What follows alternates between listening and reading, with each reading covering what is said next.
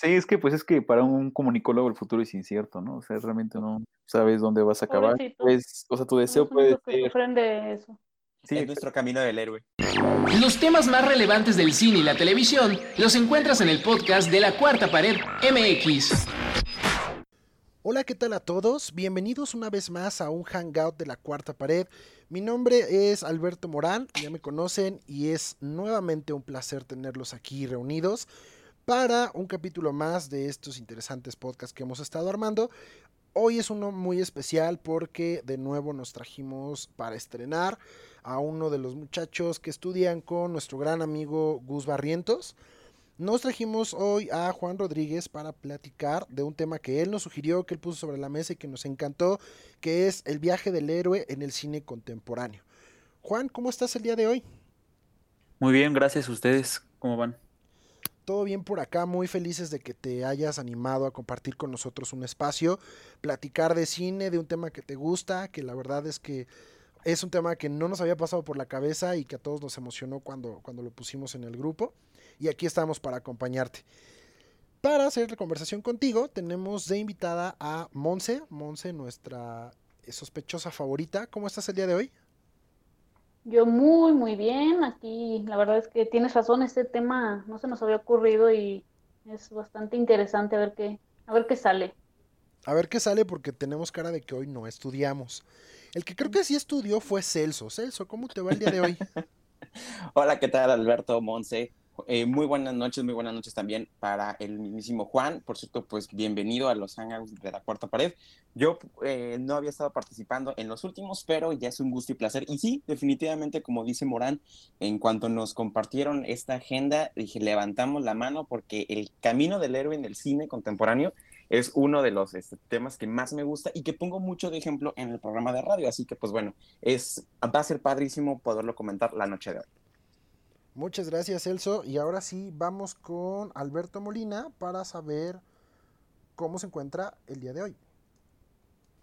Hola, ¿qué tal a todos? Muchísimas gracias, pues, por darme el espacio para hablar del viaje del héroe, que es uno de los temas que igual más me late dentro del cine y porque nos ha dado muchísimas historias. Y pues saludo a Juan, que pues es novato en este rollo y le vamos a dar su novatada para el podcast de la cuarta pared.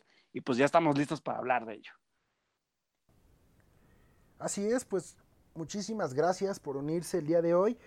Vamos primero a calentar la lengua, vamos a calentar la conversación. Primero hay que definir qué rayos es el viaje del héroe. La verdad es que eh, lo ponemos sobre la mesa, que ese es un subgénero, es un género completo, es una forma de contar historias. Cuéntanos, Juan, ¿qué es lo que te llamó la atención del viaje del héroe? ¿Qué es para ti el viaje del héroe? Pues bueno, para mí el viaje del héroe, así como lo mencionas, podría considerarse un subgénero, pero para mí más que nada es como una guía, una fórmula que se utiliza muchísimo es una estructura narrativa creada inicialmente por Joseph Campbell, eh, inicialmente para géneros literarios nada más, y posteriormente adaptada por Christopher Blogger hacia el género cinematográfico. Esta estructura narrativa se enfoca muchísimo en darle como un arco de transformación a nuestro héroe o protagonista, otorgándonos así distintas facetas a su personalidad, a su existencia, hacia la relación que tiene con los personajes que le rodean. Y pues para mí es algo muy importante porque creo que es una fórmula que a pesar de que no nos demos cuenta es frecuentemente utilizada en muchas películas y muchas historias o mitos eh, que conocemos y la verdad no logramos identificar a primera vista, pero es una fórmula y una guía que sirve muchísimo y ha pegado también muchísimo últimamente en el cine contemporáneo. Muy interesante la definición, sobre todo a través del crecimiento del personaje, como comentabas, ¿no? Monse, para ti, ¿qué es el viaje del héroe? Para mí el viaje del héroe es agarrar a la persona más X y que no, se, no sabe la que le espera y aventarla a la aventura. Eso es para mí el viaje del héroe. Realmente sí es un eh, subgénero, pero ahora sí que podría entrar dentro de varios géneros, que la ciencia ficción, la aventura, la fantasía. Eh, incluso se pueden hacer, no sé, puede ser una sola película, pueden ser sagas, pero para mí es simplemente eso, agarra a una persona X y aviéntala a ver qué, a ver cómo reacciona. Híjole, suena, suena a que un gran chef puede venir de cualquier lugar. Celso, ¿para ti qué es el viaje del héroe? Bueno, sin duda, Morán, pues bueno, eh, ya como bien lo comentaba Juan, como lo comentaba Monse, también hay que considerar que puede ser hasta un modelo aspiracional para todos los que disfrutamos del séptimo arte, para ser en específicos. Como bien lo mencionaban, este, en un inicio nace de la lectura, pero ya en esta ocasión eh, llevarlo al, al, séptimo arte nos vuelve una toda una aventura para todos los, los cinéfilos, perdón, cinéfilos, disculpen, pero eh, vemos también evolución, cambio, y yo lo definiría como, les repito, como un modelo aspiracional, que te puede servir y te puede marcar, no nada más a ti, sino a toda, toda, a toda una generación. Perfecto, pues vamos con la última definición antes de arrancarnos por completo en este tema. Alberto Molina, cuéntanos para ti, ¿qué es el viaje del héroe? Creo que además de todos estos términos que han usado, hay uno que sí creo que voy a usar un poquito, que es el del, del don nadie al, a la gran estrella del espectáculo. ¿Y a qué me refiero con esto? Que también cuando vamos al cine, nosotros también como que tenemos este aspecto aspiracional que también creo que mencionaban, que es esta parte de de, entrar como un don nadie a, a una aventura desconocida. Por ejemplo, mi, mi, mi, ejemplo más cercano ahorita puedo hablar de, de, la trilogía del Hobbit, por ejemplo, o de incluso del Señor de los Anillos, que empezamos con un don nadie, como un Frodo, como un Bilbo, y que acabamos siendo totalmente, más allá de ser unos héroes, de haber aprendido todo una un trayecto, algo diferente que cambia radicalmente al, personaje y del cómo se veía antes y cómo se ve ahora. Perfecto, pues así empezamos entonces con la definición de el viaje del héroe. Ya vimos que es un crecimiento de un personaje, de cómo convertirlo en el héroe, en la estrella, el proceso que cambia. Es la parte más importante, porque es la forma en la que se cuenta esta historia.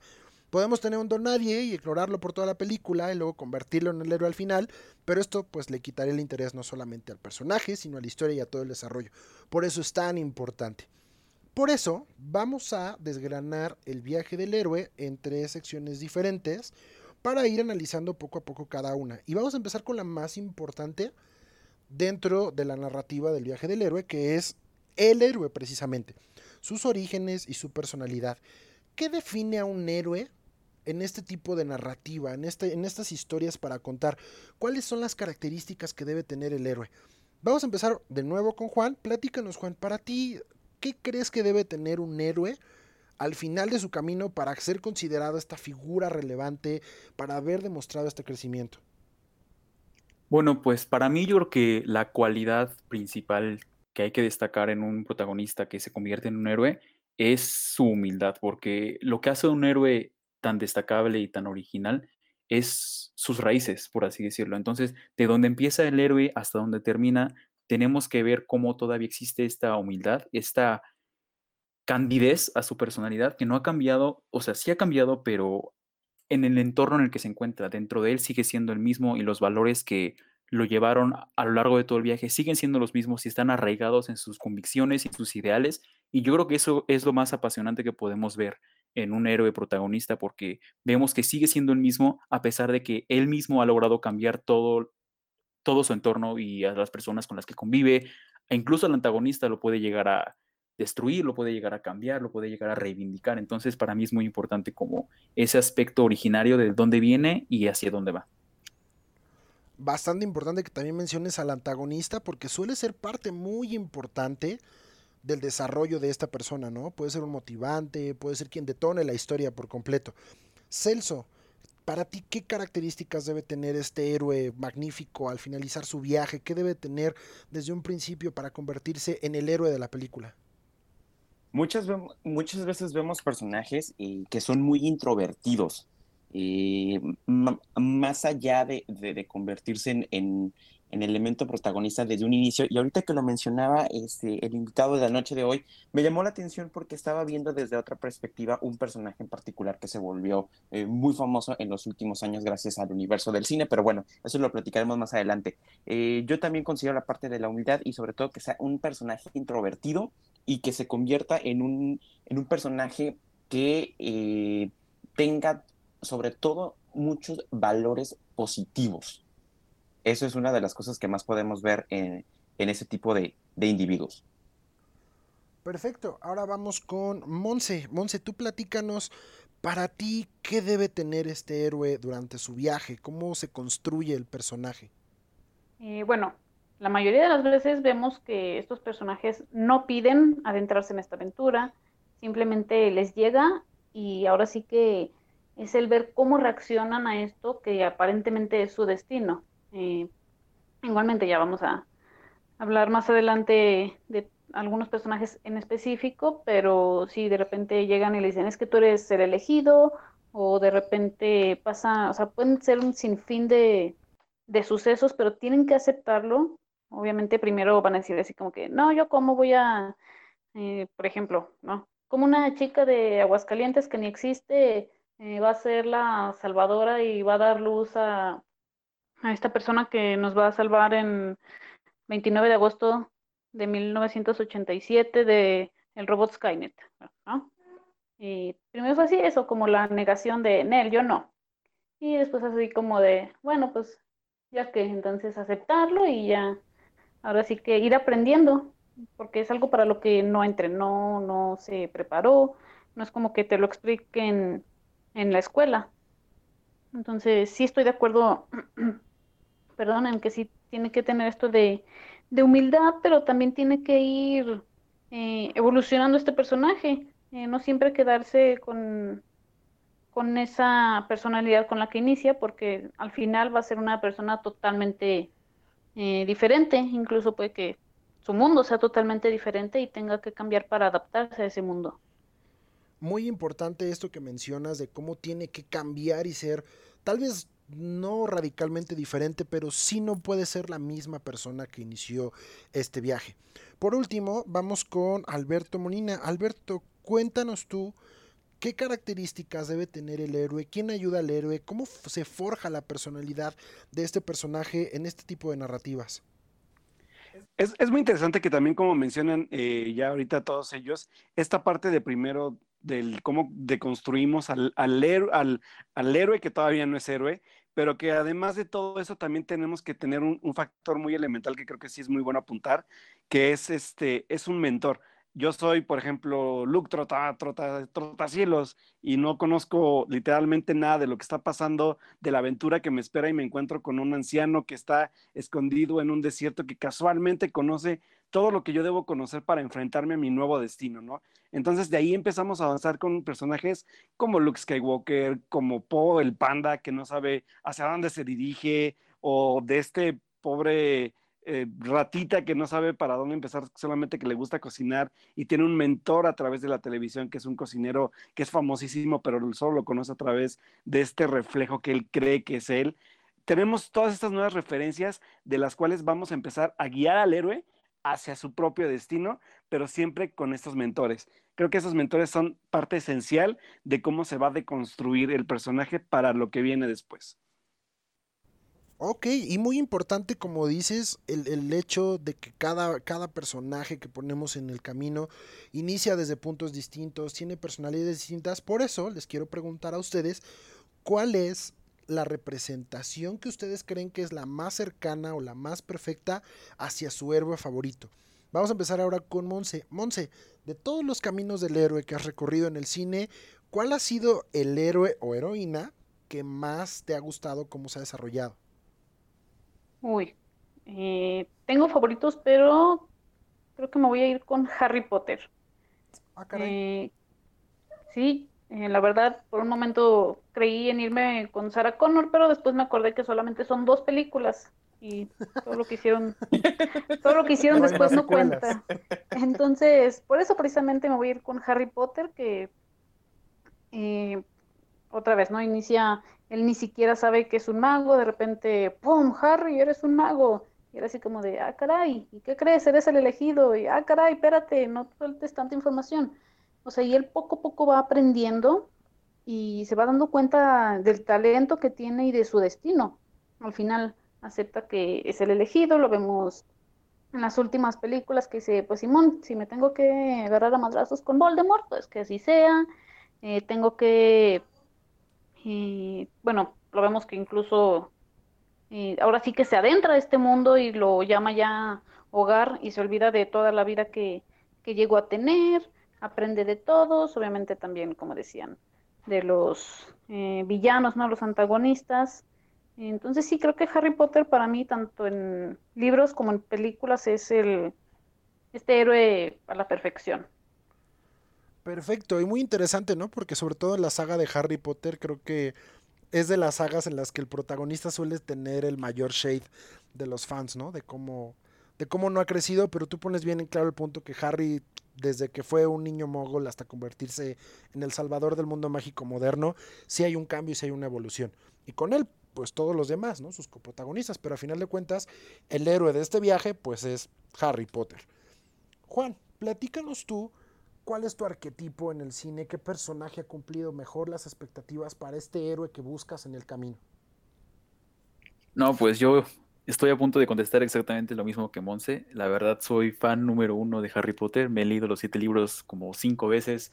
He visto las películas una cantidad inimaginable de veces también. Y me fascina mucho el hecho, en específicamente en Harry, que a diferencia de algunos héroes como Luke o algunos otros, Luke provino de un lugar, una familia donde no existía la violencia. En cambio, Harry, en su mundo ordinario, como lo presenta la estructura del viaje del héroe, él fue criado con violencia porque los tíos no lo querían, su primo lo maltrataba física y mentalmente. Entonces, esa transformación y esta incursión que hace Harry del mundo ordinario, violento, muggle, en el que vivía, al mundo mágico, es la verdad muy... Es un parteaguas para mí porque pues no solo reforma al personaje como tal, desde sus valores y emociones, sino también desde sus habilidades, porque él desconoce de las destrezas que posee y al, entrarse en el mundo mágico dice, estoy en un lugar donde finalmente soy bueno en algo, puedo desarrollar y explotar mi potencial y no tengo a alguien que me esté mirando por atrás,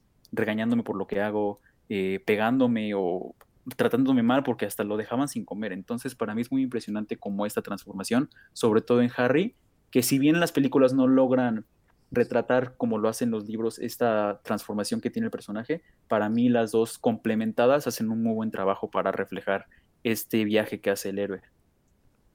Muy bien, ¿eh? tenemos aquí dos Potterheads.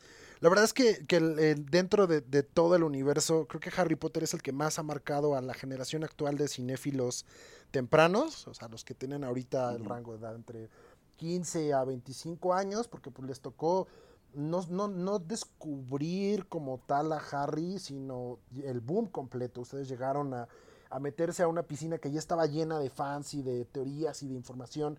Y, pues es, bastante padre ver cómo les ha impactado a ustedes cómo han crecido al lado del pequeño Harry.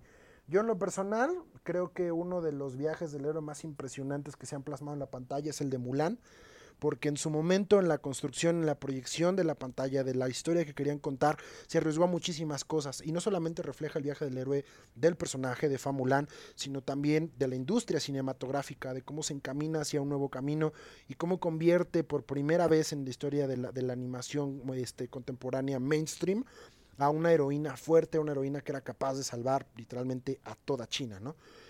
Vamos con Celso. Celso, platícanos para ti, ¿cuál es el arquetipo de héroe que a ti más te gusta del cine? Fíjate, eh, Morán, y a todos los chicos de, del Hangout de hoy, yo también coincido con el universo de Harry Potter, eh, me gusta mucho, y Juan dio una, un punto bien importante. Los libros, las películas no retratan el mismo sentir que los libros.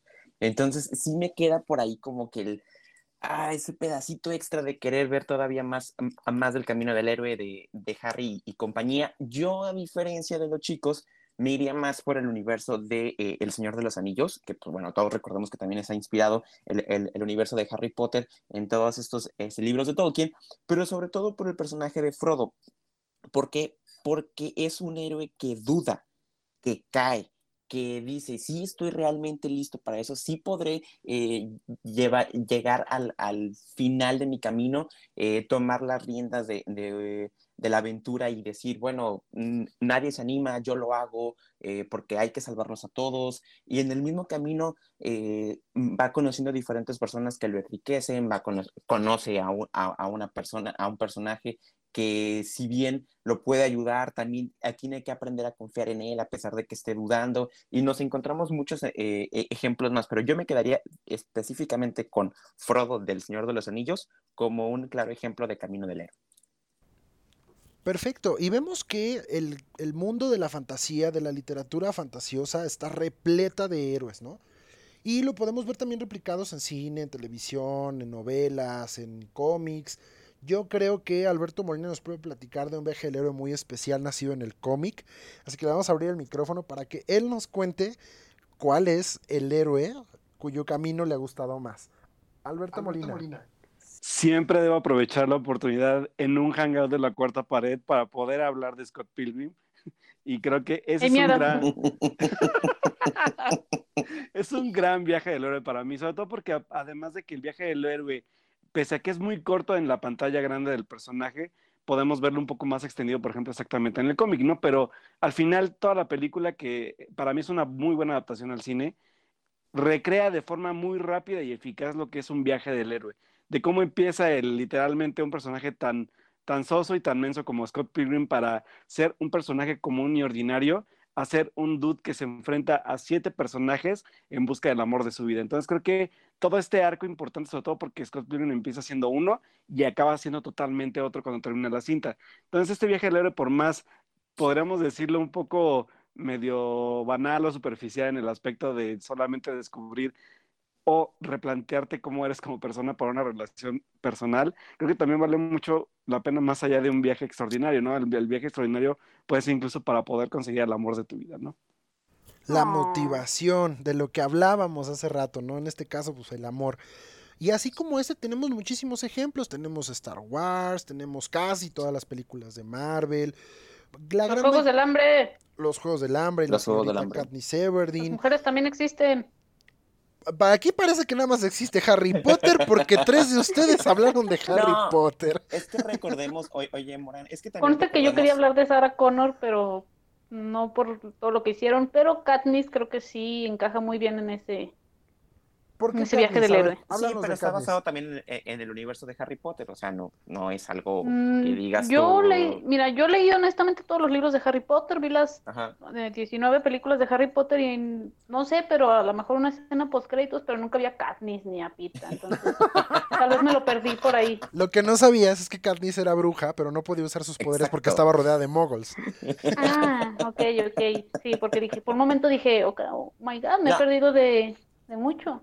Pero, por ejemplo, gracias al universo de Harry Potter es que nacen todas estas sagas literarias. Hay que ser sinceros. Ok. se inspiran en, todo eso. Ok. Juan, ¿tú qué opinas de que Harry Potter inspiró las novelas juveniles distópicas? Pues es un hecho. Desde que Harry Potter surgió, vinieron después otras sagas y trilogías que intentaron hacer lo mismo y algunas fracasaron horrible como Divergente, pero los Juegos del Hambre, la verdad, en mi opinión, a mí también me gusta bastante. Tengo igual los tres libros, los he leído y este mes pasado apenas que me puse a releerlos, me di cuenta igual de estas similitudes que existen con Harry Potter.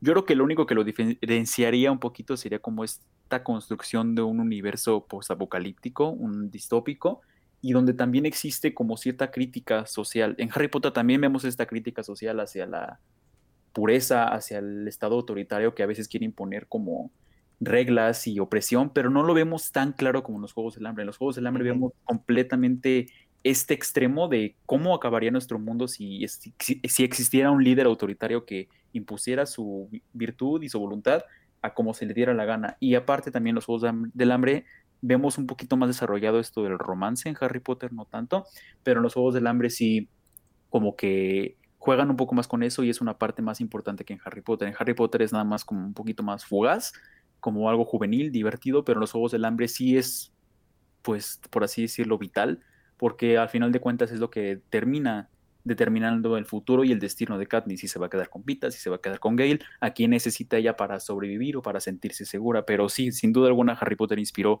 a muchísimas sagas y trilogías que le siguieron para pues retomar un poquito esta guía formulaica que ya conocemos. Ok, interesante la visión que comparten sobre Harry Potter y Katniss. Por aquí nos alzan la mano Alberto Molina para platicarnos un poco de esto. Creo que también este aspecto de, mencionar el cómo eh, nos podemos acotar a una sola, a una sola generación, ¿eh? porque eso solamente hablamos generacionalmente. Estamos hablando literalmente que aquí todos nos crecimos con Harry Potter, pero creo que también hay generaciones pasadas que pueden dar más ejemplos de un viaje del héroe mucho más, más, más, más, más distinto como lo es eh, un, Star Wars, un, o sea, puedo hablar de un George Lucas unión con Steven Spielberg en un Indiana Jones, por ejemplo, personajes, igual como lo decíamos hace rato, una Sarah Connor en Terminator también. Creo que tenemos también eh, que, que, yo sé que nos acotamos a personajes que actualmente nos marcan, pero sí personajes también que han estado detrás de esos, viajes, de esos viajes del héroe en estas trilogías también. Incluso un Volver al Futuro es un viaje del héroe totalmente evidente para mí, ¿no? O sea, que creo que un Marty McFly que no sabía nada de, la ciencia y que de repente se involucra con un profesor loco para poder viajar en el tiempo, creo que también nos marca diferentes formas del que el cine, como decía igual ahorita Juan, sigue siendo una fórmula, o sea, la fórmula del viaje del héroe está ahí, pero también el cómo nos van contando las historias y cómo van cambiando dependiendo de nuestras visiones, ¿no? Hablamos de que en los 80, 70 eh, hablábamos de un historiador, hablábamos de, de, de, una ciencia ficción fantasía en Star Wars, incluso en Star Trek también tenemos viajes del héroe con, con el Capitán Kirk y con Spock. Tenemos muchísimos viajes del héroe que creo que podemos recomendar, más allá de los que ya conocemos de un Harry Potter, de una Katniss, y que sin duda creo que vamos a encontrar también más riqueza en estas formas del viaje del héroe, incluso en cintas animadas, en cintas extranjeras, que creo que también ha habido incluso trilogías. Hablamos también, por ejemplo, y me voy a un viaje del héroe a lo mejor un poco ya más intenso, más denso, pero la trilogía de, de o, la saga que puedo hablar en cine, que existe un poco más del lado de, de su, de, bueno, original, que es este, este rollo del, de los hombres que no amaban a las mujeres, por ejemplo, o películas de ese tipo que también siguen siendo viajes del héroe, donde un personaje inicia siendo nada para después convertirse en el favorito de todos dentro de, la historia del cine, ¿no? Entonces, creo que es muy importante también que los que nos escuchan, también invitarlos a salir un poco de este como, como, como círculo que nos vicia un poco y también irnos un poco más allá de descubrir quiénes más son para nosotros héroes, más allá de si es una novela fantástica, de si es una ópera de ciencia ficción o demás tipos de géneros. Importante también mencionarles que hay un género completo construido sobre el viaje del héroe, que es el género western. Y que el género western fue mucho antes incluso que Star Wars. Star Wars literalmente era una copia espacial de lo que era el género western en ese momento en el cine. Pero antes de seguirnos peleando con esto, mejor vamos a pasar al siguiente tema, que es igual de importante que el desarrollo del héroe. Y es el camino que toma el héroe para llegar a su, a su a su victoria, a su objetivo, a su misión, al darse cuenta, ¿no? El, la amiga, date cuenta que eres el salvador de este universo. Y el camino también toma especial importancia porque el camino está rodeado también pues de personas que ayudan al héroe a crecer. Un ejemplo pues muy sencillo es este, este trío que se construye dentro del cine, donde eh, existe un héroe que es, como ya habíamos comentado, con todas esas características, humilde, eh, ignorante sobre su capacidad, pero que va acompañado de un hombre bonachón que ya vivió el mundo, pero que le va a enseñar y que le va a ayudar a crecer, y una mujer que generalmente suele ser un interés romántico de alguno de los dos, pero que en algunas ocasiones se convierte también eh, más allá de un interés, en un motivador para que la persona que está al frente de la aventura se convierta en alguien mucho más especial. Rodeado de todo esto podemos tener caballos, naves espaciales, eh, eh, insectos como en la película de bichos o criaturas antropomórficas como en Kung Fu Panda o de seres creados por computadora como en Matrix. Vamos ahora primero a conocer qué opina Juan sobre la importancia del viaje. ¿Qué tiene que tener el viaje? ¿Qué tiene que haber en él para que el héroe pueda encontrar su camino? Yo creo que los elementos básicos que debe tener como que esta estructura son así como estableciste ese trío o ese grupo de acompañamiento que no solo va a fungir como un grupo que le va a instruir y le va a enseñar todo lo que tiene que hacer el héroe, sino también como un grupo que lo va a acompañar a lo largo de todo a pesar de todas las circunstancias. Y también es importante que al construir el universo dentro del que se va a desarrollar el héroe, todo sea como congruente y coherente entre sí, porque a veces nos encontramos con universos que buscan retratar un nuevo mundo, un nuevo mundo ya sea de fantasía, de ciencia ficción, y fallan un poco en unir estos elementos que le dan congruencia y coherencia al universo, y pues llega el espectador y se encuentra con un mundo nuevo y quiere saber más, pero la película o el libro o el cómic no te da información, pues obviamente no te vas a ver atraído. Entonces creo que es eso es una parte muy importante, el construir y hacer que tu mundo sea lo suficientemente atractivo y también los personajes, porque si tenemos a un protagonista que es egoísta, que es necio, que es tonto, que hace, toma decisiones estúpidas, pues obviamente te vas a aburrir un poco con él. Un ejemplo que yo siempre he apuntado con este caso en particular es la protagonista de Divergente, Tris, como que quisieron hacerla una copia de Katniss, pero fallaron un poquito, porque a mí en lo personal en los libros se me hizo un personaje demasiado terco, eh, no podía lidiar con ella en cada página, y como está narrando en primera persona, la verdad me pareció muy aburrida su toma de su percepción del mundo en el que vivía. El universo no me atrajo lo suficiente, siento que está probablemente explicado, y pues simplemente el personaje me aburrió. Entonces creo que esos dos elementos son muy importantes. Tener buenos personajes, un buen protagonista y crear un universo lo suficientemente atractivo y coherente para que el espectador llegue y quiera saber más. Rápidamente, Juan, cuéntanos. Nos platicas que Divergente le faltó, pero en algún momento salió a la, plática que, que a los Juegos del Hambre sí lo logró. ¿Cuál crees tú que es la diferencia fundamental para que Katniss haya tenido éxito y Tris no? De Katniss es un personaje más interesante que Tris. Katniss es un personaje que vemos que es fuerte, es valiente, es también sensible y vemos que se preocupa, a pesar de que a veces es también un poco necia y terca como Tris, se preocupa por aquellos que le rodean y quiere genuinamente ayudarlos. E incluso ella se mete en situaciones que no desea. En el tercer libro, ella no desea convertirse en el símbolo de la rebelión, pero se ve obligada para, una, salvar a Pita, dos, mantener a su familia con vida y pues realmente mantener la paz en el Distrito 13. Y en cambio, Tris quiere también imitar esto de proteger a los que la rodean, pero lo hace de formas bastante estúpidas. Ahorita en particular no me acuerdo porque tiene como cinco años que leí el libro el primero, de ahí no le seguí, no me atreví a leer el segundo. Leí como cinco páginas y dije, no puedo con esta mujer. Y pues, no sé, siento que Katniss también tuvo mucho éxito porque es, tiene muchas capacidades y muchos atributos. Eh, sabe cazar, este, es muy valiente, como ya lo había dicho. Y Tris, pues realmente no hay muchas facetas que podamos ver. A Katniss la vemos en su máximo tranquila en el Distrito 12, manteniendo a su mamá y a su hermana y a Gale con vida, cuidando que coman, que estén a salvo. Y la vemos hasta en su punto más bajo cuando matan a su hermana, cuando perdió ya toda la esperanza en Pita. Entonces siento que esto le falta un poco a Tris, no sé.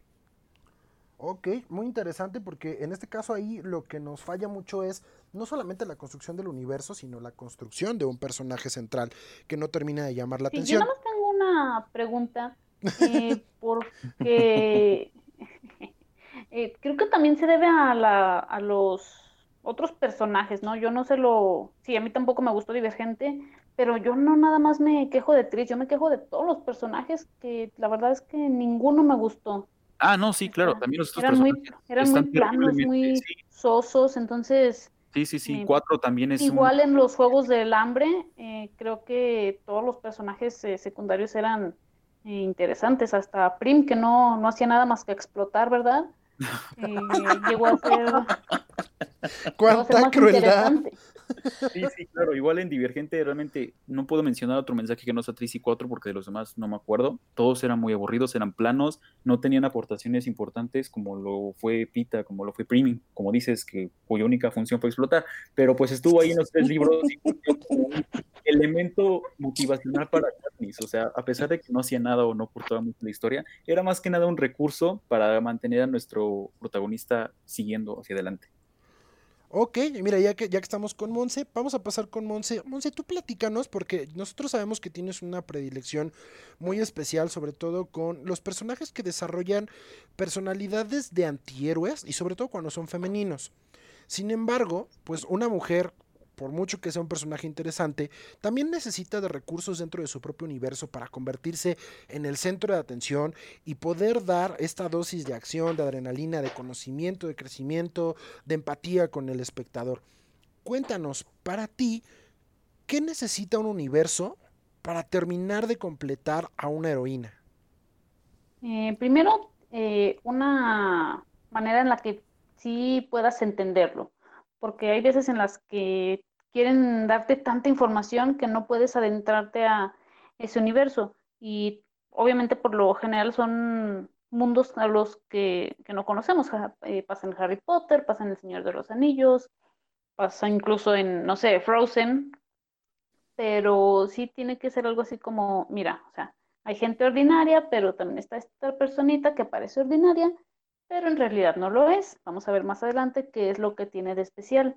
Em, eso es para mí lo, lo primero. Y mm, sería introducir a este personaje como alguien, ya lo decíamos al principio, eh, más ordinario, no aventarlo de inmediato a la aventura y decir, ah, caray, ¿qué pasó aquí? ¿Este quién es? ¿Por qué le tengo que, que aplaudir? Tengo que saber sus motivaciones, tengo que saber por qué está peleando, tengo que saber sus miedos incluso, ¿no? Eh, por ejemplo, con Harry Potter, él sabíamos de, sabemos de sus traumas con lo de sus papás, ¿no? Que obviamente él recuerda que los mataron cuando tenía un mes, ¿verdad? Todos los bebés recordamos, todos recordamos lo que pasó cuando teníamos un mes, eh, pero sí tengo que conocerlos para poder echarles porras. Ok, y es parte importante no solamente del viaje del héroe, sino de todos los géneros, construir alrededor un mundo entendible, ¿no? Creo que me estoy adelantando muchísimo, pero creo que Dune va a pecar mucho de complejidad. Creo que es algo que sucede también con Westworld. Creo que es lo mismo que terminó de matar a la Torre Oscura. Sí. Westworld le pasó muy feo eso, sobre todo en esta última temporada porque nos tenía acostumbrados a algo y de repente de la nada sale otro mundo. Entonces sí es así como de, espérate, o sea, ¿por qué tengo que, y también Celso aquí me, espero esté de acuerdo conmigo, el personaje de Aaron Paul, ¿no? Que aparece de la nada y como por qué tiene que agradarme, este quién es. Y, y no hizo nada. Eso, o sea, no aportan, al final no aporta nada. Y eso es lo que yo, yo sí les pido, o sea, díganme por qué les tengo que aplaudir y obviamente les voy a, les voy a aplaudir. Díganme a qué le temen, díganme cuáles son sus motivaciones y claro que les voy a, les voy a aplaudir. Saben que a mí soy la más fácil y todo me gusta, ¿no? Antes, antes de seguir con Celso y con Alberto, a ver, Monse y Juan, un round. Juego de Tronos, ¿es el juego del héroe? ¿El viaje del héroe, perdón? ¿O no es un viaje del héroe? Híjole. Pues sí. a ver, Juan, nuestro yo digo que sí. El invitado, no me preguntaste, pero yo digo que primero. Vamos a ver, Juan. ¿Ese es un viaje del héroe, sí o no? ¿Y quién es el héroe? No, pues para definir un héroe está. Puede haber varios. Bueno, pues claro, puede haber varios, pero. Mm, es que siento que es. Sí es el viaje del héroe, o sea, en estrictamente sí, sí es un viaje del héroe. Como decimos, son varios. Se nos presentan varios protagonistas a lo largo de todas porque pues les encanta matar a a George R. R. Martin le encanta matar y a los productores de la serie de HBO también les encanta matar. Y pues realmente no pudimos, por ejemplo, Ned Stark lo mataron al final de la primera temporada y creíamos que él iba a ser el héroe, el protagonista. Y nos matan esto, entonces sí te saca donde dices, a ver, ¿qué onda? Me acabas de matar a mi héroe, mi protagonista, ahora quién voy a estar viendo, ahora quién voy a seguir. Pero como dice Monse, sí seguimos a varios, seguimos a Sansa, seguimos a Jon, seguimos a Daenerys, seguimos a Cersei. Entonces sí es un viaje del héroe, pero como que enfocado desde distintas aristas o distintos personajes, pero al final de cuentas sí es un viaje del héroe. Ok. ¿Tú qué opinas, Monse? ¿Si es o no es? Claro que sí, y hay varios héroes, porque al final cada quien tuvo un propósito y terminó con eh, un final diferente. Eh, por ejemplo, aquí saben que Sansa es mi personaje favorito y creo que es el que más evolucionó a lo largo de toda la serie. Obviamente los libros no han terminado porque ya saben, alguien decidió eh, no terminar los libros, ¿verdad? Pero a Sansa la vemos en la primera temporada y la verdad es súper castrosa, ¿no? Eh, pero fue evolucionando a convertirse en, al menos de manera, ahora, de manera personal, en mi personaje favorito, precisamente por cómo fue aprendiendo. Eh, vemos que aprende de Cersei, aprende de Littlefinger, de Tyrion, incluso de Joffrey, ¿no? Aprende tanto de las personas que estaban con ella, sus aliados, como de quienes la querían muerta. Eh, también vemos a Arya, que al principio era esta niña toda eh, inquieta y sí, ella quería ser un caballero, ¿no? Decía y toda esta eh, luchadora, pero pues ahora sí que la vida la llevó a, incluso estuvo ciega y todo lo que hizo, y entendió su propósito también, al final vemos que se convierte pues en Cristóbal Colón. Y así, pues la verdad es que podríamos hacerlo con básicamente cada personaje. Ahí inicia el viaje del héroe de Aria, cuando se convierte en Cristóbal Colón y descubre América. Ok, pues bueno, ahora sí vamos con Celso para que Celso nos platique qué necesita un camino para ser digno de ser recorrido por un héroe. Mira, yo también coincido de que, de que Juego de Tronos es un camino del héroe. Pero bueno, eh, algo que mencionó Alberto Molina y que sí es cierto, todo héroe necesita un guía, necesita alguien que pueda este, ayudarlo en el camino y que si bien en algún momento lo puede llegar a perder, aparecerá otro que le pueda llegar a dar todas esas armas que necesita y el complemento extra para exponencial, eh, exponencial, perdón, todo su, su, su, su potencial. Y aunado a eso, aunado de, al guía, también debe de ir un gran villano, ese villano que pueda hacer que tu personaje rompa y que se caiga y que incluso dude de poder, de si es que estoy en el camino correcto, si es que voy hacia, el, hacia mi objetivo final. Lo mencionaron ese, los chicos antes, por ejemplo, con, con el universo de, de los Juegos del Hambre. Aquí, por ejemplo, te, tenemos un villano que es, es, ahora sí que es el, son los extremos, o sea, es el malo, malo, malo, igual también en el, universo de Harry Potter con Voldemort o en películas como por ejemplo, que yo también considero que es un claro ejemplo de Camino del Héroe, es, la trilogía de Christopher Nolan de Batman, tenemos tres, tres villanos, sobre todo el, el, segundo y el tercero, que hace sufrir a nuestro héroe hasta caer a más no poder. Así que yo considero esas dos opciones también, aparte de las estructuras narrativas que bien, que bien comentaban todos ustedes, que es, de ahí parte todo, eh, es importante un guía que ayude a nuestro héroe y un villano que, lo ayude, que ayude a que sufra y que se las vean de todas, de todas sabidas y por haber, para de ahí salir y convertirse en el héroe en el que al final del día es, es, la gran, la gran, el gran final que, que queremos ver. Ok, y pues ya para cerrar este último bloque, antes de irnos con Alberto, vamos a responder rapidísimo una pregunta que nos hacen en el chat privado de la cuarta pared. El Guasón, la película de Todd Phillips. El ¿Es bromas. viaje del héroe? ¿El bromas es un viaje del héroe? ¿Tú qué opinas, Juan? A ver, cuéntanos. ¿Joker es un viaje del héroe, sí o no? Dejando a un lado que la película pues está bueno, sin comentario, pero pues... Wow. Aquí todos lo odiamos, no te preocupes. Aquí en la cuarta no pared nada. todos odiamos al Joker, entonces sí. Bueno, eh, pues sí, técnicamente sí es un viaje del héroe, a pesar de que no se nos presenta como un héroe como tal, sino más bien como villano, pues sí termina cumpliendo con esta guía o esta fórmula de la que estamos platicando ahorita. Lo hace de forma pues medio sosa y medio mmm, dudosa, pero pues sí lo hace. Wow, aquí sí nos, nos, fuimos directo a la yugular de Todd Phillips. Qué bueno que no ganó mejor película. Ahora sí, vámonos con Alberto Molina. Alberto Molina, cuéntanos para ti qué necesita un universo para convertirse en el escenario perfecto para un héroe.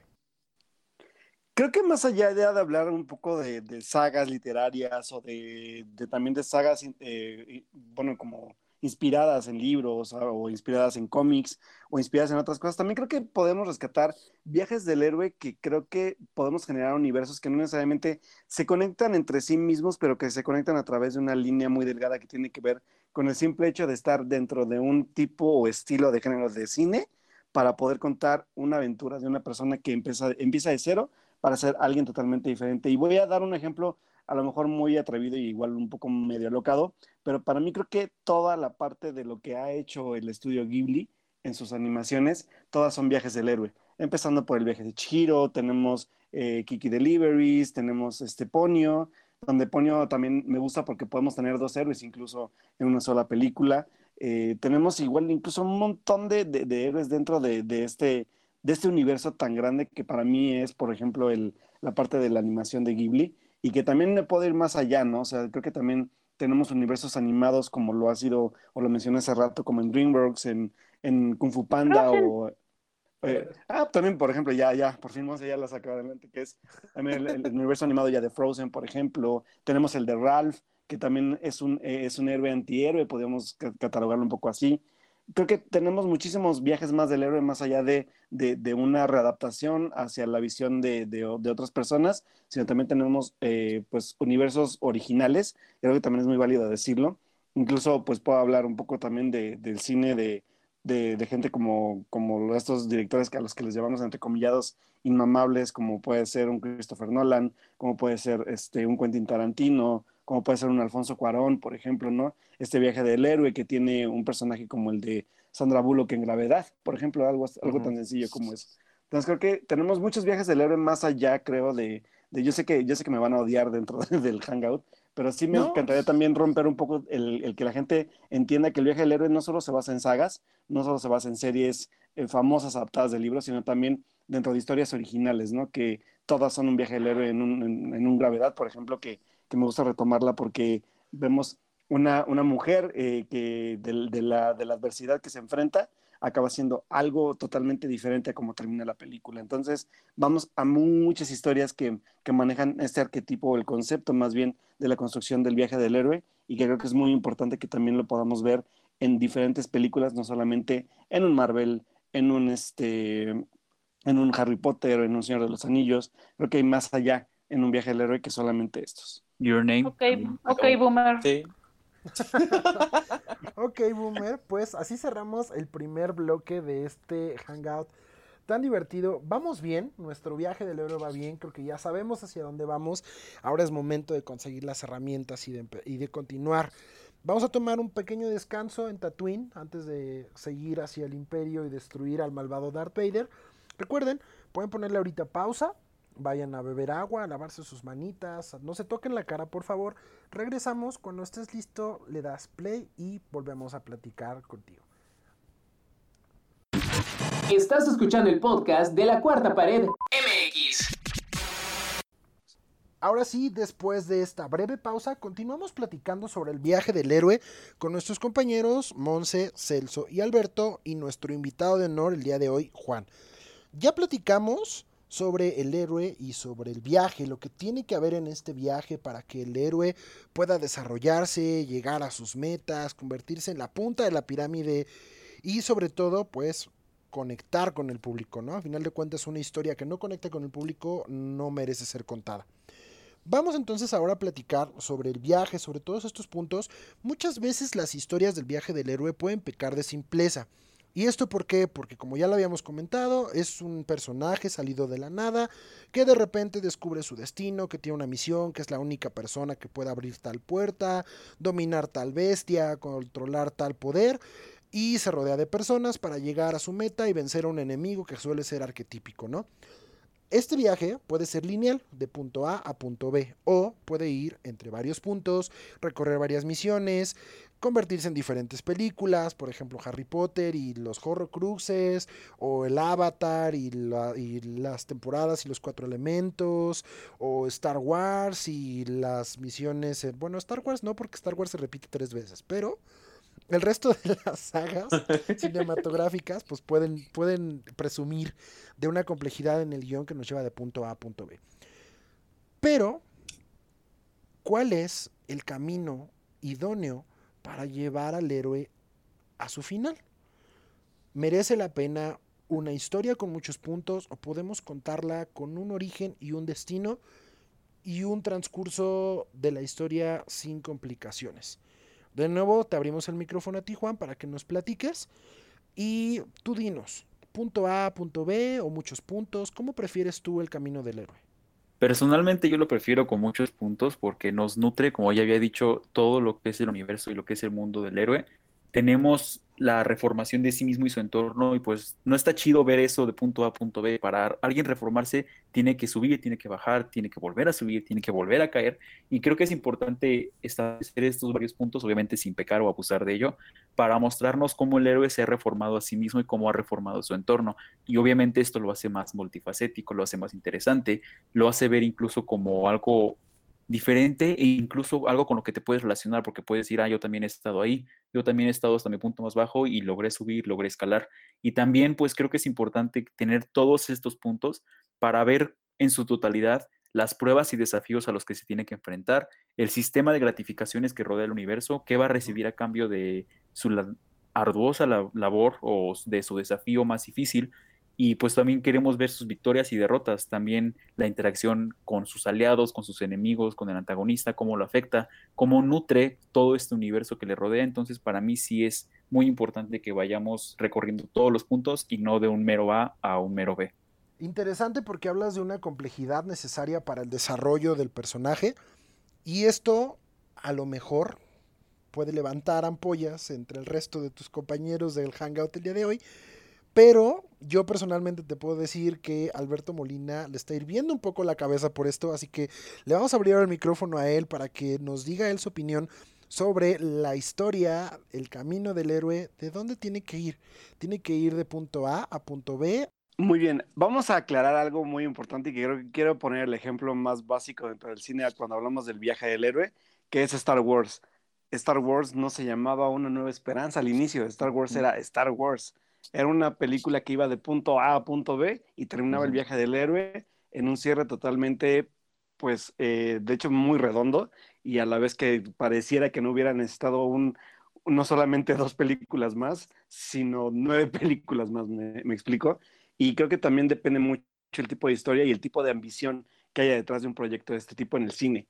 ¿Y por qué lo digo? Porque también si hablamos de ambiciones en el aspecto de los puntos que menciona, por ejemplo, Juan ahorita, me voy rápidamente a esta moda que inició, sobre todo en estas readaptaciones al cine de obras literarias como lo fue Harry Potter, Los Juegos del Hambre, Crepúsculo, de la moda de empezar a dividir no solamente las historias, obviamente por los capítulos de los que cuentan sus libros, sino aparte de todo, aumentar estos números de, de divisiones como lo fue el, el, que impuso moda, que fue Harry Potter con su parte 1 y parte 2 de las Reliquias de la Muerte, y de ahí nos avanzamos con Crepúsculo, Amanecer parte 1, parte 2, este, Los Juegos del Hambre, este, mmm, no me acuerdo cómo se llama la última película, pero igual parte 1, parte 2, y así nos fuimos con otras miles de películas que incluso creo que Divergente quiso haber hecho lo mismo, pero obviamente, gracias a Dios, no lo logró porque la verdad es que creo que, creo que sí podemos coincidir en que fue una pésima, pésima adaptación del cine, pero sí, estas, estas partituras que también ya hablan también de una ambición extrema para poder, obviamente, también de parte de la industria sacar lana, pero son benéficas. Por lo, por lo menos yo puedo decir que Harry Potter sí lo fue, pero de ahí en adelante un Crepúsculo o un Juegos del Hambre creo que sí les vino a perjudicar demasiado en estos sí. puntos alargados en el camino hacia donde iba el viaje del héroe. Ok, pues ahí están demostradas historias interesantes que van de punto A a punto B. Vamos a preguntarle ahora a Celso. Celso, punto A, punto B, quieres un laberinto, te gusta que sean revesados, que se desarrollen spin-offs porque el universo es tan complicado que necesita contar otras 20 historias. ¿Cómo te gusta a ti? ¿Derechito o con varias paradas? Como, mira, yo creo que eh, aquí haciendo una, un, un, un, análisis de lo que comentaba Alberto Molina en el bloque anterior, eh, disfruto ambas historias, tanto las que se cuentan de punto A a punto B, a como las que te pueden contar en sagas, en capítulos, en episodios, en spin-off, por todo lo que te, justamente lo que comentaba Juan es eh, la estructura de un guion si esta historia te permite tener personajes que se puedan enriquecer y que puedan continuar contándote más historias, pues perfectamente lo, vas, lo voy a disfrutar. Estaba viendo justamente ahorita en la colección de películas que Un Camino del Héroe, y a lo mejor aquí el, mismísimo señor Molina me va a poder ayudar, es esta película de, de Whiplash, por ejemplo, que es también un claro ejemplo de Camino del Héroe, o a menos de que esté en un error, pues que me ayude a desmentirme, pero sin duda, este, esas historias así que te cuentan de un inicio eh, que es completamente redondas, yo también las disfruto enormemente. Claro, y aplaudo, por supuesto, este, las historias que te, cuentan como eh, por, por, varios tomos este, el, el, desarrollo de nuestro personaje principal hasta llegar a su conclusión, pero ambas opciones me parecen buenas siempre y cuando, vuelvo a lo mismo, el guion te permite tener una estructura gramatical que te cuente un inicio, un medio, un fin. Ok, y vamos a, ahora con Monse para que ella nos diga eh, cómo prefiere el camino de sus, de sus héroes, de sus heroínas. ¿Le gusta que sean complicados? ¿Le gusta que sean demasiado sencillos? ¿Que se centren en la acción y no en el guion? ¿Cómo te gusta a ti, Monse? Mira, eh, honestamente puedo decir que casi, casi me da igual con tal de que de verdad esté entretenido porque puede haber historias que sea punto A, punto B, que sean muy aburridas, o puede haber historias en las que tienes misión dentro de una misión, dentro de una misión, dentro de una misión, que también se vuelve tediosa, incluso puede confundirte. Eh, entonces, ahora sí que, bueno, ya saben, no. A mí me gusta todo y también yo siempre quiero más, entonces creo que sí me gusta así como que, hmm, ¿por qué no darle un spin-off a la, no sé, esposa de Hawkeye. mm, no sé, ¿por qué no darle su serie a este personaje? Eh, sí, la verdad me gusta a veces ver más, pero también si es una historia sencilla no me molesta, siempre y cuando esté bien armada, porque, por ejemplo, eh, vamos a pretender por un momento que solamente existe una película eh, que es Duro de Matar. A mí Duro de Matar saben que me encanta. Y en sí nada más tenemos básicamente cuatro personajes a lo mucho, que es el héroe, que es John McClane, tenemos a nuestro villano, que es Hans Gruber, eh, tenemos a, este, al amigo, ¿no? Al que le está haciendo compañía, que es, que es Al, y tenemos a, ahora sí que la motivación, que es su esposa. Y en sí a mí me parece una historia muy sencilla y muy, muy entretenida. Entonces sí, la verdad no, creo que no me pongo exigente, probablemente ese es problema mío, ¿no? Pero siempre y cuando me puedan enganchar, puedo ver, no sé, 28 películas del universo cinematográfico de Marvel, pero si no me enganchan, no voy a ver tres películas de, perdón, de, eh, no sé, de Superman de Snyder. Ok. Pregunta rápida. Frozen, la primera. ¿Es punto A, punto B o es multipunto? Es punto A, punto B. Ok, perfecto. Y es una historia sencilla. La niña se vuelve loca porque tiene poderes y de repente ya no tiene sentimientos. No se vuelve loca, pero eso va a ser para otro, eso va a ser para nuestro especial de Frozen. Ya cuando, cuando la reina está a las 3 de la mañana, sabes que Arendelle va a quedar congelado. Déjala. Sea, la alarma sísmica, ¿qué? Deja que la reina cantando a las 3 de la mañana es un peligro para todos. Por favor, deja a Elsa y trátala con más respeto. Nuestra reina, por favor. Ok, pues creo que estamos de acuerdo en que no importa si es de punto A a punto B, sino que el guion, la construcción, los personajes estén bien construidos, que tenga un buen eh, desarrollo, que la acción esté ahí, que lo que nos cuenta realmente es valioso. Un apunte muy importante es que el viaje del héroe, además de ser un tipo de estructura narrativa que encajaría perfectamente bien con casi cualquier película, si nos ponemos y le echamos ganas, porque incluso hasta Mujer Bonita es el viaje del héroe bajo esta definición que estamos dando tan libre. El viaje del héroe también tiene que ser de heroísmo, de, de, de epicidad, de, que todo sea grande y que sea salvar al mundo. Porque por ahí nos decían lo de Whiplash. Whiplash sí tiene una estructura de viaje del héroe siendo muy laxos en esta definición. Pero a final de cuentas, pues no está salvando al mundo, no tiene un aprendizaje sobre cómo sobrevivir al universo. Entonces, tiene un mentor, sí, tiene un objetivo, sí aprende con base en el dolor. Pero a final de cuentas, pues no es un héroe. No es un héroe para nadie. O sea, es un héroe para su mentor nada más. Pero pues el hecho de haber aprendido algo no lo convierte en un salvador. Y eso también es bien importante porque, como les digo, pues a final de cuentas, cualquier película es el viaje del héroe. Si queremos, The Irishman es el viaje del héroe, El Padrino es el viaje del héroe. E.T. es el viaje del héroe. Eh, Pokémon, bueno, Pokémon siempre va a ser el viaje del héroe y son las mejores películas del viaje del héroe. Así que sobre todo Pokémon 2000. Entonces, siendo, siendo muy laxos, pues todo puede ser viaje del héroe, todo puede ser este drama, todo puede ser comedia, todo puede ser magia, dependiendo de desde dónde lo veamos, ¿no? Para finalizar este bloque y ya para también empezar a despedirnos, vamos a platicar del último punto de la noche, que es sobre los mejores exponentes contemporáneos.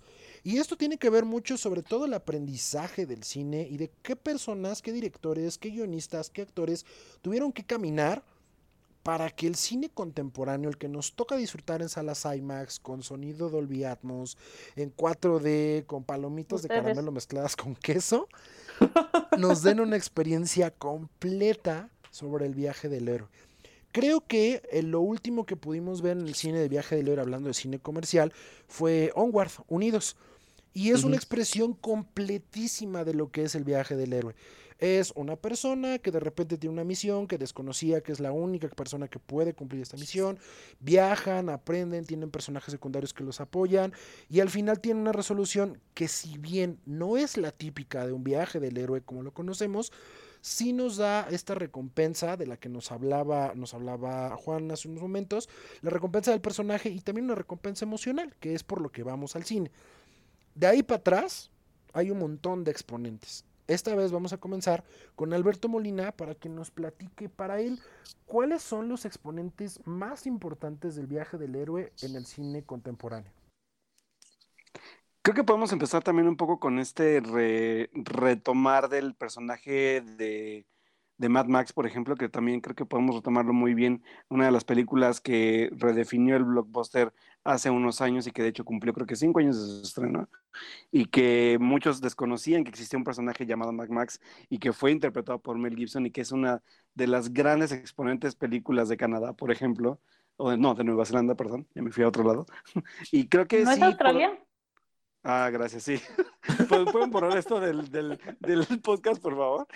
Y bueno, el chiste, el chiste de lo que me refiero es que hay, hay muchos exponentes que a lo mejor igual desconocían nuevas generaciones y que pueden volver a conocer. Incluso pasó con Indiana Jones, aquella cuarta película que creo que Monse no le gusta decir no, que no existe. Sé de qué me, no sé de qué hablas. Pero sí existe y a mí sí me gusta mucho. Y es retomar personajes que nos vuelven a hacer eco en, en otras generaciones, así como un, un, una nueva persona, un nuevo personaje como un este, Rey Skywalker, por ejemplo. Entonces creo que vamos a todos estos personajes que podemos retomar, pero también en el que se inspiran nuevas este, franquicias, como yo creo que, pues sí, puedo, puedo decir que para mí Frozen es una de las mejores exponentes actuales del viaje del héroe y obviamente porque también es un personaje femenino y que mm, es un personaje que para mí que difiere mucho del arquetipo clásico del héroe y que retoma muchos elementos del mismo viaje, pero que no necesariamente es el clásico héroe que se enamora y que es este súper super popular entre la tropa y demás, ¿no? Creo que también eh, cómo van cambiando estas formas de, de, ver al héroe, que, que también son muy importantes. Incluso creo que dentro de, de, todo el, del todo el contexto de Marvel, vemos héroes que son totalmente diferentes a lo que podemos creer un poco, ¿no? O sea, pop, y me voy rápidamente al Thor fracasado en, en, uh -huh. Endgame este, que sigue siendo nuestro héroe, pero ya no es el héroe que conocimos en un Thor Ragnarok o en un Thor de Dark World o en un Thor eh, parte 1, ¿no? Por ejemplo. O sea, creo que cómo van variando también estos nuevos arquetipos del héroe para que también la gente ya no lo sienta también como reciclados o no lo sienta también como ya impuestos. Funciona muy bien en las formas actuales de narrar nuevas historias dentro del cine. Perfecto, Alberto. Pues muchas gracias por compartir tu visión de, de, del cine contemporáneo. Vamos con Juan. Juan, platícanos tú desde tu experiencia. No quiero espantarte, pero tenemos 10 años más que tú, entonces, por lo menos 10 años más que tú. Ellos. Just, justo en la edad. Ay. ¿Tú, ¿Tú cómo ves, Juan, el cine contemporáneo, el héroe, y cómo lo, cómo, cuál es tu perspectiva de que tú conoces Star Wars, de que es una película, una saga de hace 40 años versus eh, Harry Potter, por ejemplo, que tocó a ti, o todas estas distopías juveniles, o el, el, el Marvel Cinematic Universe? ¿Cómo ves el viaje del héroe en el cine contemporáneo? Pues ahorita me viene a la mente muchísimo las películas de Marvel. Siento personalmente, antes, hace como cuatro años, cinco más o menos, me gustaba mucho, pero siento yo que ya están sobreexplotando un poquito esta fórmula y como que entiendo, son héroes y están, nos intentan contar sus orígenes, pero para mí ya fue mucho. Ya nos contaron el origen de Spider-Man tres meses. Por lo menos no volvieron a matar al tío Ben porque ya hubiera sido demasiado. Pero siento que ya está sobreexplotado un poquito este aspecto. Y hay películas que sí lo retoman y lo retratan, pero de forma distinta que no se alcanza a ver sutilmente. Por ejemplo, tenemos otra vez al inmamable de Tarantino con Kill Bill o Django, que también nos muestran el viaje del héroe, pero de una forma un poquito más sutil, porque tenemos un protagonista que quiere cumplir un objetivo, tiene que completar ciertas pruebas y desafíos, pero no se nos muestra como tal muy épico o muy heroico como se nos presenta Harry Potter, como se nos presenta Capitán América, como se nos presenta Iron Man. Y otras películas también, por ejemplo, para mí en lo personal, Fincher siento que también ha hecho muy buen trabajo con esto, con Gone Girl, a pesar de que algunos piensen que no. Yo siento que sí cumple con la estructura del viaje del héroe, porque pues se nos muestra a Amy y se nos muestra a Nick y cómo van atravesando como este proceso de descubrir y van atravesando estos obstáculos que pasaron tanto en su matrimonio como con las demás personas, con la policía. Y siento que para ocuparlo debes estar consciente de no sobreexplotarlo y no llevarlo a un punto en el que ya se vea muy comercial y con el mero objetivo de ganar dinero y contar la misma historia pero con diferentes personajes. Ok, creo que le acabas de provocar un infarto a la mitad de la cuarta pared. eh, Y, y es curioso que lo digas porque para ti, y eso es un comentario muy personal, para tú empiezas a ver un desgaste en el cine de superhéroes, pero por ejemplo nosotros que lo llevamos viendo desde el Spider-Man de Tobey Maguire, desde el X-Men de, de, de Brian Singer, bueno, a nosotros se nos desgastó el cine hace, uh, el cine de superhéroes hace, un Ujú. bueno. Pero No. lo seguimos amando. Monse Sí. porque tiene tu edad, pero No, Celso, yo- Beto y yo, Yo, yo coincido. Pero el yo- chavo yo de 19 coincido años ya se cansó de ver a tres orígenes de Spider-Man, pero ¿cuántas veces hemos visto morir a los papás de Batman? pobrecito Batman, sí, tienes toda la razón. La Yo oscuridad coincido plenamente con, con Juan, ¿eh? Ya el tema de los superhéroes ya está sumamente desgastado. Ya, ya, por favor. No voy a dejar que tú te subas a ese tren. No, es que, la, que- es que la verdad sí es cierto. Y qué bueno que se van Ok, a... ok. Y qué bueno porque ya era Cinéfilos, nece- entre comillas. necesario. Tú, Es no eres, está tú, no eres cinéfilo. A mí me gusta, claro que me encanta y me gusta el cine, el, el cine de Marvel Studios, pero sí es cierto lo que él, él mencionaba, sí está ya en punto desgastado. Y, y como dices tú, hay 10 años de diferencia. Nosotros Pero, pero a ver, vamos, vamos, a, vamos a 30. poner sobre la mesa algo. ¿Qué es desgastado? Quiero, quiero saber por qué ¿Mande? está desgastado. Porque Ajá. si checamos ahorita ¿La las- taquilla? el nivel de taquilla Ah, no, no, no, no. está por encima de bueno, todos. bueno, entonces bueno, no creo que esté desgastado. Obviamente Entonces, sí, mira, te te lo voy a poner así. Ve un equipo de fútbol. Ve un equipo de fútbol. Ajá. Tienes una Monse, alineación que te está dando Monse. resultados. Tienes una alineación que te está dando resultados. Te da un campeonato. ¿Sabes qué? Ya me desgastó esta alineación. La voy a cambiar. ¿Por qué la vas a cambiar si te está dando resultados? Porque entras en otros factores también importantes, de sobre todo en la parte del dinero, hablando del deporte, que a mí me tocó verlo, y tú, y- y tú sabes del tema. A lo que me refiero Sí, justamente... Y si es- Perdona, y si-. No, sabes en dónde laboro también y yo y a mí me tocó ver esa situación. Pero el punto que voy, este, y es que entran ya va- varios factores. Sí coincido con Juan en ese sentido y te puedo apostar que igual si te siguen viendo las mismas, puedes estar viendo las mismas películas de Frozen, las miles, eh, te, te presentan toda una una nueve episodios más y las vas a seguir viendo porque te gustan, pero ya te están contando lo mismo. Ojo, estás hablando de Frozen que, deba- que lleva dos películas A ver. Sí, Llevan y van a ir por años- más. Bueno, pero si vemos, en realidad, ¿cuántas películas realmente originales hay? La estructura narrativa. La mitad de las películas de cine estrenadas son viajes del héroe. Entonces, eso, eso es Es parte lo mismo. básica de, de este entendimiento. Es exactamente. Juan, acabas de provocar un divorcio. No, no, yo entiendo, yo entiendo que aquí son cinéfilos, pero pues bueno.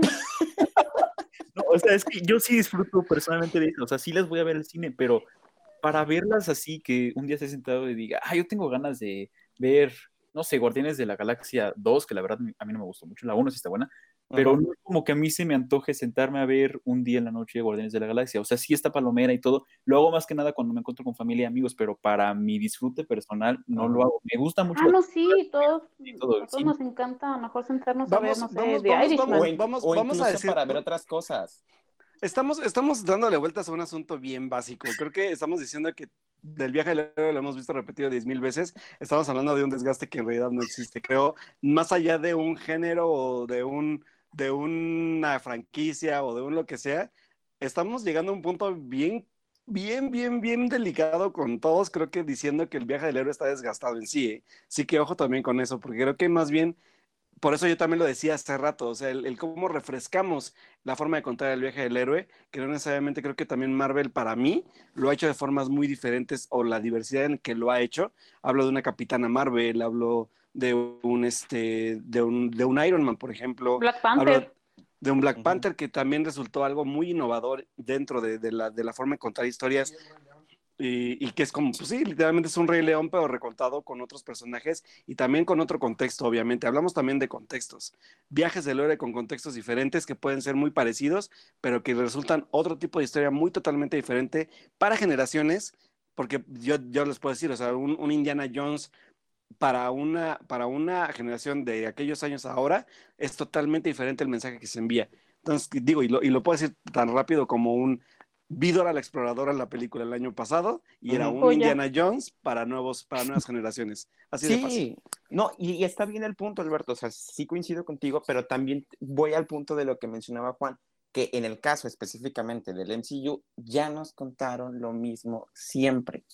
Eh, tú mencionabas algo muy interesante y, que me, y de que lo había tomado como, como apunte, esta historia de, de Thor, que también es un viaje del héroe, que verla en su máximo, volver a caer, sufrir y al final lograr su objetivo. Entonces, en ese sentido, sí, la verdad, y tú mismo lo dijiste, hay otras películas que también te cuentan el camino del héroe eh, y, los, y no nos habíamos dado cuenta que lo son. Entonces, en ese sentido, sí es como yo me voy al, al punto de que ya tantito de este punto déjenme descansar pero veamos otra, otras perspectivas u otros viajes nuevos del camino. Oye, pero, pero estamos cancelando a Marvel porque tiene 25 películas o lo estamos cancelando por la fórmula porque en ese caso, en ese caso, el, el, señor este de Irishman lleva contando la misma historia en 24 películas, todas igual de horribles, inmamables.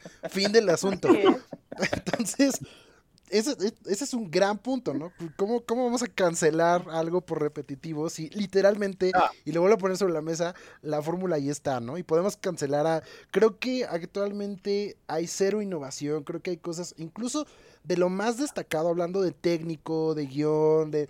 Las, las, cosas más sensibles son las las cosas más sencillas, perdón, son las que se nos han quedado más en la mente. Y ahí pongo el ejemplo de Max Mad, Mad Max Fury Road, donde no es, no es innovador, donde no es original, donde es una secuela tardía, donde el guion es de lo más sencillo, donde las actuaciones se reducen mucho al trabajo facial y sin embargo es épica e inolvidable como muy pocas películas y que ha hecho es una fórmula desgastada porque es el cine del héroe.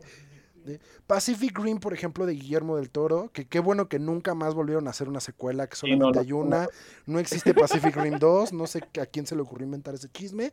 Pacific Rim también lo es. Y son monstruos contra robots y nos encanta ver a los monstruos contra robots. Y, cosa que, por ejemplo, no pasó con Power Rangers, pero pudo haberlo sido. Este, ya me vieron feo, ¿no? Entonces, sepamos, sepamos también, también diferenciar, porque, a ver, ¿por qué, ¿por qué Marvel porque el género de superhéroes está desgastado y Marvel lleva 22 películas en un número uno inamovible y DC que tiene personajes igual de complejos, con historias igual de, oscuras, con directores de primer nivel, solamente ha tenido dos grandes éxitos en su, en su universo construido. Dejamos afuera al Joker de Todd Phillips porque no es parte del DC Extended Universe, pero hablando de todo lo demás, tenías a Superman que fue el primer héroe, que tienes a Batman que es el más rentable y no lograste hacer nada con ellos y ellos no lograron nada, pero seguimos pidiendo más y seguimos pidiendo un Snyder Cut. No cancelemos el cine de superhéroes todavía. El, viaje del héroe del cine de superhéroes no ha hecho más que empezar. Yo le tengo mucha fe a la fase 4 de Marvel Cinematic Universe porque se van a ir al espacio y porque vamos a recuperar a los mutantes y a la familia, a la familia Richards. Vamos a ver qué sucede. Mientras tanto, podemos cancelar, por ejemplo, las 14 películas de Madagascar o las 9 películas de ¿Cómo se llama esta de la ardilla que destruye el mundo con unas bellotas? ¿La era de hielo? La era, de, hielo. y entendamos que ese cine no es para nosotros. Transformers. No nos toca. no, de, tú no. Transformers, saga de culto, por favor. Las 18 aburridísimas películas de Michael Bay, todas estrenadas en primer lugar. Con taquillas irrisorias las últimas dos, pero en primer lugar. Entonces, ahí está, ahí está la técnica, ahí está el guion, ahí está el aprendizaje. Michael Bay jamás se va a aventar un Irishman porque no es el tipo de director. Y Todd Phillips jamás se va a unir al Marvel Cinematic Universe. Bueno, mejor me callo porque. no, eches, la sal, porfa. No eches la sal. Es capaz de que Snyder. Con eso, bueno, ahí tenemos a James Gunn. Que James Gunn dobleteó, que está haciendo Suicide este, Squad. Suicide Squad y, eh, Guardianes de la Galaxia. Y, es productor ejecutivo de, de las siguientes Marvel. Entonces, vamos viendo, vemos, vemos qué pasa con, con, el cine, con el cine del viaje del héroe contemporáneo. Ya para cerrar, para ya dejar de pelearnos, no, no falta nadie, no, no, ya verdad, ya todos Yo no estoy peleando, no sé de dónde sacas eso. Ya se pelearon todos, ¿verdad? Cállate tú, Celso. Vamos entonces ahora sí con el top 3 del subgénero. Vamos a empezar ahora con Monse, Monse, cuéntanos rapidísimo tus tres películas top del, viaje del héroe. ¿Por qué? Rapidísimo y nos vamos con el siguiente. Ok, eh, voy a empezar en orden cronológico, ¿va? Eh, vamos a otra vez, apaguen su cerebro un ratito y hagan de cuenta que solamente existen dos películas de Terminator, porque obviamente Sarah Connor es una grandísima heroína a la que de un día a otro llegan y le dicen, ah, ¿qué crees? Tú en unos años vas a dar luz a la persona que nos va a salvar. Y ella dice, ¿qué? ¿En serio? Ah, pues Simón, pues. Pero también en el camino voy a aprender a pelear contra robots. Eso a mí, la verdad, saben aquí. Siempre la menciono cada que puedo. Me encanta todo este viaje de Sarah Connor, que ella, eh, por ejemplo, a diferencia de un Luke Skywalker, ella no, no pidió adentrarse a esta aventura, pero tuvo que aceptarlo y eh, pues se fue adaptando a este, a este mundo, aunque la tiraran de loca, aunque le dijeran que no era cierto, y que la verdad lo que le decían sí parecía así como, mm, no sé, te están quitando líquido de las rodillas, ¿no? Pero ella sí se los creyó y dijo, pues arre.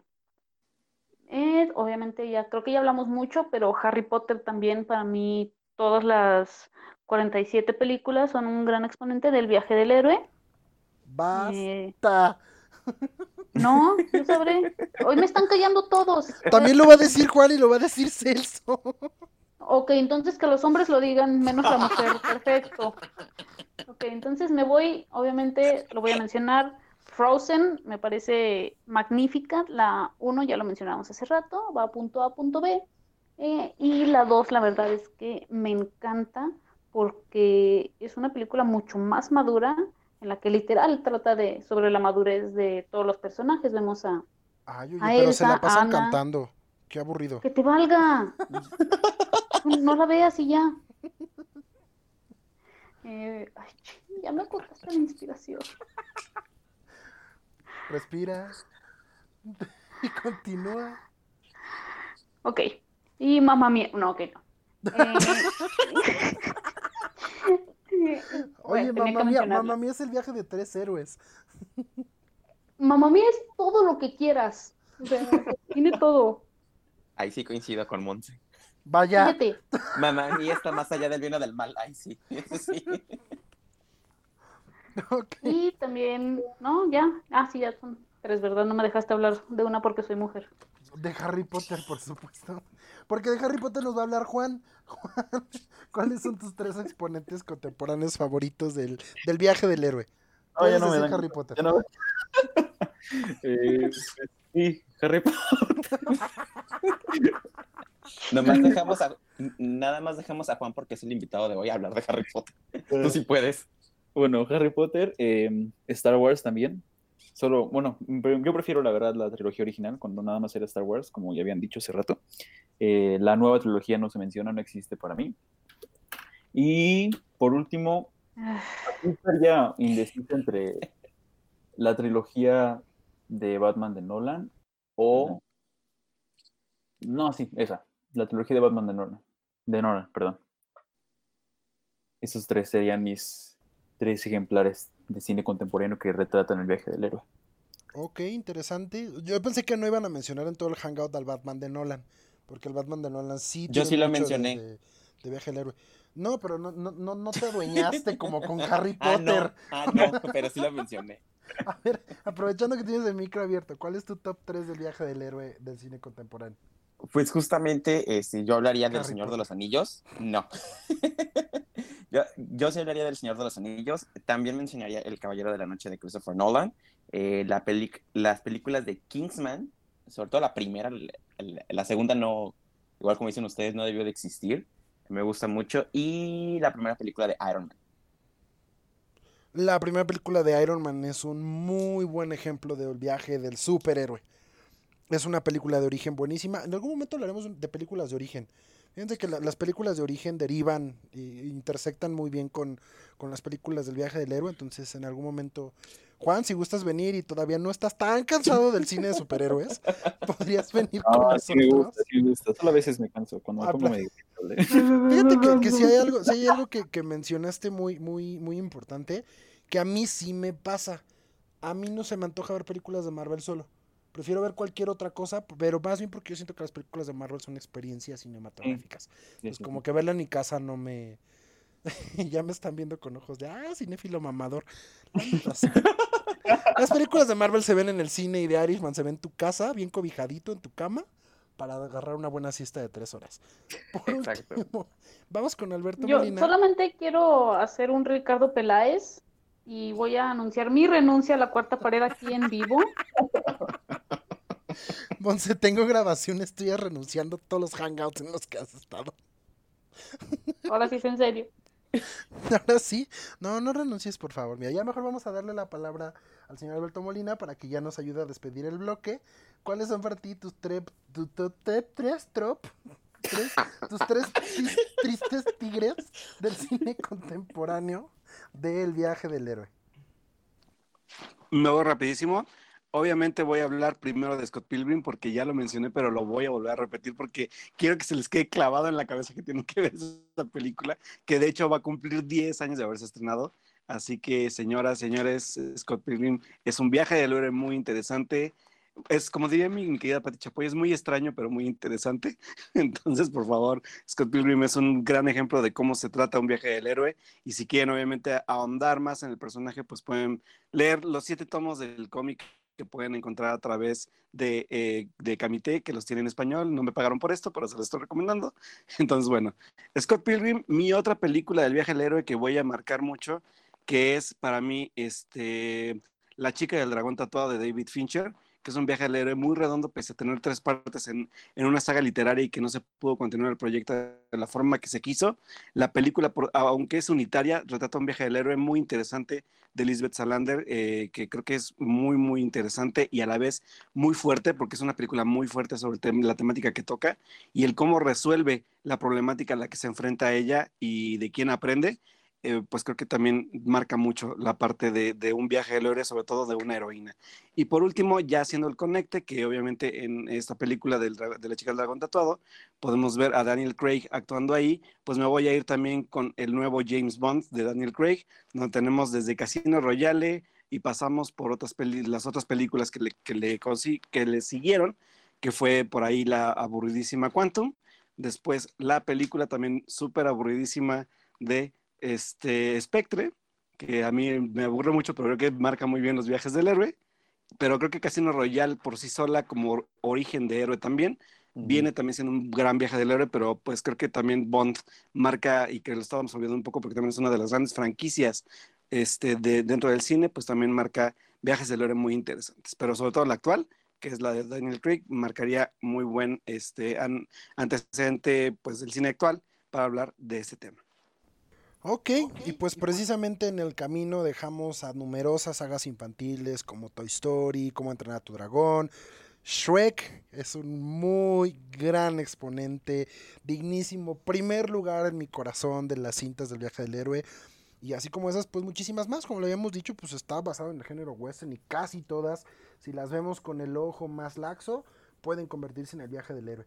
Aquí lo importante es que aprendamos a discernir entre lo que queremos ver en la pantalla, lo que estamos entendiendo, lo que el personaje está sintiendo, aprender a tener empatía con, con el héroe, el protagonista, y sobre todo también exigir más variedad, exigir que sean de formas diferentes, de géneros diferentes, de colores distintos, en historias distintas, que se arriesguen más y que no lleguemos al cansancio, al agotamiento, que no tengamos un punto A, punto B aburrido, que aprendamos también a generar conversación alrededor de todo ello y no solamente ver la simpleza en las historias, sino todo lo que hay alrededor, la diversidad de personajes secundarios, el nivel de dirección, la fotografía que tiene cada una de estas películas, la edición, el montaje, el sonido, por ejemplo, que también muchas veces lo dejamos de lado.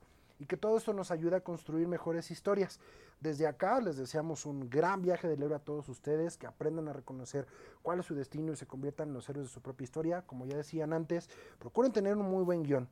Esto ha sido todo por hoy, nos despedimos. En este caso vamos a empezar con Juan, nuestro invitado. Juan, muchísimas gracias por haberte unido a esto, por habernos dado la idea de una de las conversaciones más interesantes que hemos tenido aquí en la cuarta pared. ¿Dónde podemos seguir tu carrera en ascenso como comunicólogo? Platícanos, ¿dónde te leemos? ¿Dónde te encontramos? Eh, bueno, mis cuentas personales en Instagram me encuentran como juan.rdzz y en estos momentos, bueno, hace como una semana inicié un proyecto de reseñas en un canal de YouTube. El canal se llama Contraplano y he subido hasta ahorita dos reseñas, una película que todos amamos odiar, de Kissing Booth, y la otra que apenas salió, ya no estoy aquí, en, lo personal me gustó mucho, por si quieren checarlo, el canal es Contraplano y en Instagram pueden encontrar la cuenta como guion bajo, contraplano, guion bajo.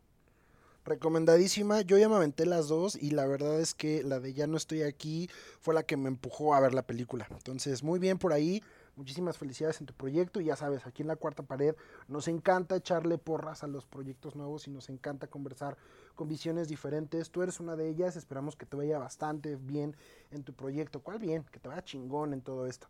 Aquí vamos a estar echándote porras y muchísimas gracias por unirte el día de hoy. No, gracias a ustedes por invitarme. Monse, contigo, ¿dónde podemos pelearnos? ¿Dónde vamos a gritarte? Conmigo pueden pelearse en Instagram como arroba, no, como, ¿cuál es mi Instagram? 13 Montserrat, en donde subo historias de todo, ahí incluso les puedo narrar películas, si me lo piden. Sí, y ha también en. Twitter como arroba Montsebernal G, donde como básica twittera hablo de todo como si supiera. Ok.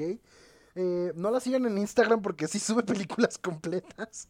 Y Sí. luego tiene 100 historias juntas. Celso, Entonces, ¿para qué me dices que comparto mis redes sociales y vas a decir que no me sigan? Nomás para que te vean esto.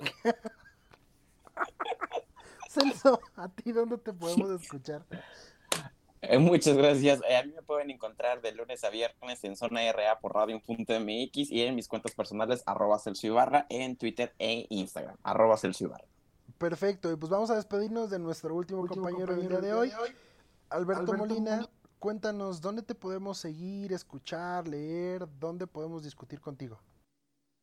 Pues a mí me pueden encontrar en Twitter como Alberto Molina, el Molina va con doble O, y también en Instagram como Alberto-Molina, el Molina también con doble O, y pues donde estoy hablando no solamente de películas, series y cómics, sino también por ahí de mis traumas con los videojuegos que nunca termino.